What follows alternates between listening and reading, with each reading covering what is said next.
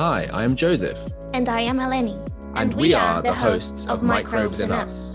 This podcast brings together the people that work tirelessly to uncover and understand the microbial world, its secrets, its complexity, and its vibrancy. And it will show us how microbes can shape, break, and make our human world, From prehistoric times, all the way to the modern world around us. we hope you enjoy and share this podcast. Hello, everyone. Welcome to our eighth episode. I can't believe it's December already, and I'm thinking winter, Christmas presents, family, and snow. Loads of snow. That is exactly the inspiration behind this episode. Today, I'm joined by a very special guest who is going to bring their own experience from the Earth's southernmost continent, Antarctica. Hi, I'm Christina. I'm a PhD candidate at the University of Florida in Brent Christner's lab, and I'm so excited to talk to you guys today. So I have so many questions to ask you today because you don't hear that uh, someone got to do microbiology work in Antarctica, and I guess our listeners will be also eager to learn more. So let's start the story from the beginning. How did you start working in this area? So, this Antarctica work that I do now was completely by chance. I started in microbiology lab, biogeochemistry, looking at how different crop covers affect the microbiology within the soil. Um, that's kind of the undergrad work that I was doing. And then when I went to grad school, we rotated around with different faculty. And it just so happened my first year that my professor, Brent Christner, he moved to the University of Florida. And so halfway through my first year, I did a rotation and I fell in love with all of his polar work. And I was like, this is crazy. I can actually go to Greenland or go to Antarctica or somewhere crazy that I haven't been and do microbiology. It's everything I wanted. I, I love traveling and I love microbiology. So it was perfect combination. And when you went there, what were you investigating exactly? We drilled down a kilometer beneath the ice to access a subglacial lake. And my job as the microbiologist on the team was to look at what microbes can live in a completely dark sub zero aquifer beneath all of that ice and that has been separated for thousands of years from any sort of outside input. And so, looking at who can survive in that sort of habitat, how they might survive in that sort of habitat, and also how have they evolved to that habitat that may help lead us to look at life on other planets like Europa. Fantastic. You said you drilled a kilometer long hole into the ice. How's that possible? Like, So it's like a glorified gardening hose. So it's a hot water drill. So they were melting a whole bunch of ice and blasting it. It was about a two or three foot hole that they created with it. And so they would just slowly lower the gardening hose mm-hmm. down the hole as it was going. And then they sent down another hose. So then they were just recycling that water. And it was a huge setup full of things to like sterilize the water and filter mm. it and heat it. And yeah, it was quite quite the operation. I'm so glad I got to be a part of it too. I wasn't there just doing science. So I was talking with all the marine techs, and uh, we had a specific drilling team where this is what they do. They just go and drill holes in Antarctica. And so they were like showing us all their gadgets and letting us participate. that's very, very interesting. What microbes did you actually find? So we're still working through a lot of it, but there are all sorts of bacteria and archaea living down there, very diverse. So we see things that are all part of the geochemical cycle. So they love nitrogen, they love sulfur and iron and methane, and a lot of them are chemolithoautotrophs. And so they're able to kind of sustain themselves. But then you have all these heterotrophic organisms that are part of the community as well. So it's a complete ecosystem in that they're able to survive beneath this kilometer of ice. Sometimes when people work on these, um, let's say, extreme microbes, that do not go actually and do the sampling themselves. How did you feel when you were announced that you will have the chance to go and visit and do hands on work by yourself? And what were your feelings when you actually arrived, set the first step onto the like this new, very cold continent? I was really excited. It's my bucket list to travel to every single continent, and I could do this for free with uh, this research. So, very lucky, very fortunate. But I was nervous. I didn't know anybody on this big collaboration team. I found out I was going six months before I had to hop on that plane. So, it was kind of frantically packing up everything that we needed to do all of our science because we don't really have access to anything when we're down there. But as soon as the shipping was all done. I kind of just got to like take some deep breaths and I couldn't believe I was going. And when I first looked out the plane and I saw Antarctica, I was in awe. There's no better way to put it. it you could see the glaciers flowing on and all of the snow around it. And then you see all of these mountainous peaks popping through. And when we step foot on Antarctica, there's a volcano that's super close by, and it's the farthest south active volcano. And so you could see the steam coming up from it. And it was 24 hour sunlight. So it was just absolutely gorgeous. And then we arrive at McMurdo Station, and there's hardly any snow in that station area. I wasn't expecting that, but then you see the sea ice and you see the seals, and I was soaking in every single minute of it. I'm also interested to know um, more about a normal day in Antarctica. So, like we all know, or we can guess how a typical laboratory day goes for, for most researchers, but how would you describe a day working there? There was about three different stages of work when we were there. So when we arrived in McMurdo, we had to prep everything to send out to our deep field camp where the lake is. And so that it was just packing up all of the stuff that we sent down there. So repacking it all to the things we just needed, testing all of our equipment to make sure that it worked. Because when we're out in the deep field, we don't have access to any parts that we may have to like last minute ship or try and fix. Just the prep, and you get up like a normal day. They had breakfast and everything. So you go to the cafeteria, get your food, go to the lab, do some work. And then as soon as we get out to the field, they were drilling the hole. So we were patiently waiting, sitting around the rack tent, uh, which is uh, kind of like the dining hall. It's just a tent that they popped up where we had our chef, which we were very lucky to have. But we were playing cards, just trying to pass the time anyway. We did a little exploring on the lake, but again, it was just vast flatness on top of this lake. And then the science kicked in. And so it was 24 hours some days, depending on how long borehole operations were going on, just because you have to be there, help with uh, the sample collection portion. So dropping something into the lake, pulling it out of the lake, and then dividing up all of the samples as soon as they come out in the cleanest fashion. So sometimes it was a 24 hour shift that you were doing. A lot of times I had to be on, they had two different teams. They had a sediment team and they had a water team and microbiology is in both. And so I was doing 20 hour shifts, sleeping for four hours, just completely crashing, and then waking up and doing it all over again.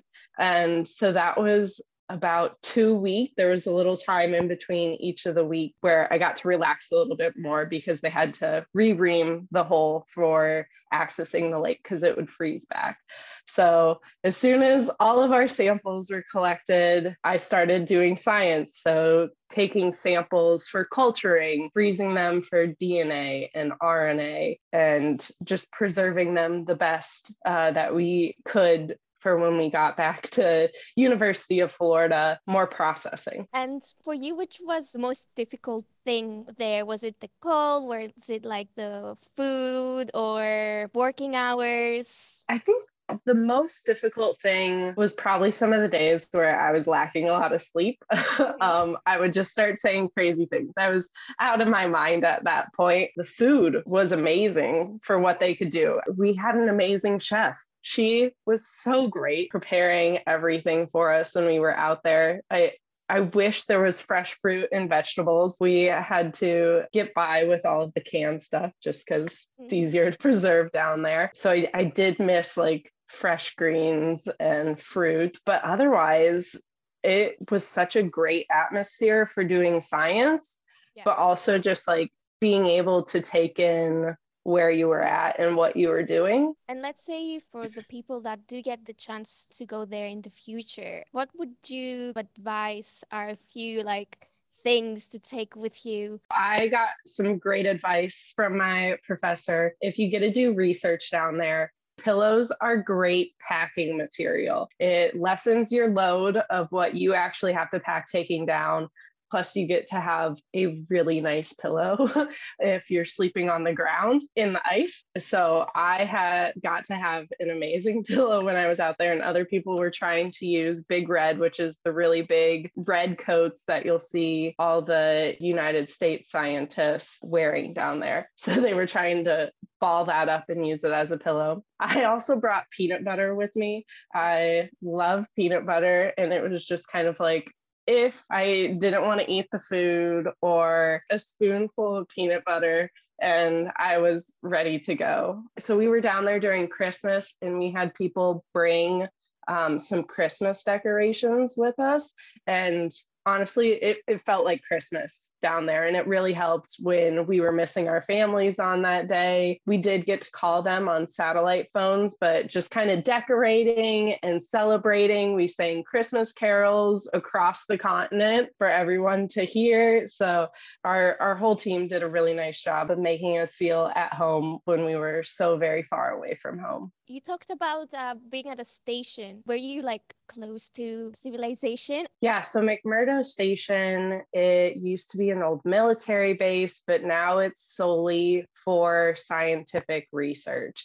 And so uh, there are a lot of other people that go down there to help support the scientists. So we have chefs that go down, they have people to maintain water supplies and kind of like fabrication teams to help you make anything that you might need while you're down there. There's uh, helicopter pilots, plane pilots. There are military presence just because they fly the planes in and out of the continent. But yeah, everything at McMurdo Station is there to kind of help facilitate the, all the different types of research that are going down in that part of Antarctica. And I guess it was a great way to network because there are loads of scientists gathered in the same area. Maybe not on microbiologists, but like all kind of scientists. Yeah, and they do this really nice thing where they have like weekly science talks from all the people that were down there. So there's people coming and going to different field camps on and off continent to the South Pole base. They go through McMurdo Station. And so they would come and talk about their science. And then we kind of got to chat around and have uh, lunches and dinners with them in the uh, cafeteria. So it was really, really nice to see like all of that and very interesting from a science standpoint because I didn't know all of that science was going on. Now changing the subject to go a little bit deeper into the science. Are you currently analyzing this? Yeah, so I am writing up a paper on some of our first findings of the microbiology. And then I am still processing a lot of the sequencing data. With that, I'm looking at what are the potential functions, what are the functions of these microbes that we're finding, and also hoping to unravel some of the evolution story that's going on with these microbes. How long have they been trapped under the ice? Uh, is that enough time for them to evolve in completely different species? And then what are their adaptations that they have evolved in this subglacial environment? That's just the active work that's going on by me. Where do you see this research going in the future? Is there a specific aspect of this that you would like to investigate further? I'm answering a lot of questions, but I making me ask a lot more questions as well. This subglacial lake is only the second one that has been successfully sampled in Antarctica, and there are over 400 of these lakes. That are active in Antarctica. That's a big stretch to say this one subglacial lake is like every single subglacial lake in Antarctica. If you just look at lakes across the United States or across the world, very different. There's some that are very, very old. Like Vostok is one that gets talked about a lot that we would love to try and sample and figure out what the microbiology. I mean, we're talking things that are could have been trapped under there for millions of years, which is a very long time if you're trying to look at the evolution of these microbes. And if we're able to figure out how these microbes might have evolved or what's beneficial for their evolution, again, it goes back to finding life on other planets what would they need? If there is life what might we look for? If we have to send a vehicle to sample it what can we target about that microbe that would indicate a sign of life? And so it's kind of driving those efforts, as well as what happens if we lose all of the glaciers? What's going to happen with those microbial communities? They've been trapped in this very isolated environment and they help mitigate emissions like methane into the environment. What sort of outputs are we going to see, or how might the microbes change then if they're exposed to a warmer climate? They're all very, very interesting questions. It's really fascinating that you're not only addressing Earth, but you're also addressing potential life on other planets. If we were to focus on one specific microbe, what is your favorite cold adapted microbe? So, one that I've done a lot of work and it has been a journey in trying to culture out of these samples is a methanotroph. So, it eats methane and uh, releases CO2 as one of its byproducts, but it, it really helps mitigate the emission of methane. And my undergrad will tell you all about our efforts in trying to culture it. And it was a painstaking process, but we finally got these cold loving microbes growing at four degrees Celsius mm-hmm. over weeks uh, finally a suitable habitat where they like it. And so I would say methanotrophs are probably my favorite cold loving uh, just because of their potential. But I put so much time and effort into trying to culture them. How could I not love the success that we saw. it's one of these, you know, biased questions that you ask all microbiologists. What is your favorite microbe? And they all tend to say, oh, it's what I'm working on currently or along those similar lines. I don't have any other questions. Thank you very much for being with me and recording this very special episode. And I hope that all the listeners enjoy this and get motivated into doing research in unique environments. Thank you. I've loved doing this. Thank you for inviting me. And that wraps up our last Microbes and Us podcast episode for 2021. I hope you enjoyed listening. Make sure you follow us on our social media platforms at FEMS Micro and subscribe to our YouTube channel, FEMS Microbiology. Until next time, happy holidays and a wonderful new year.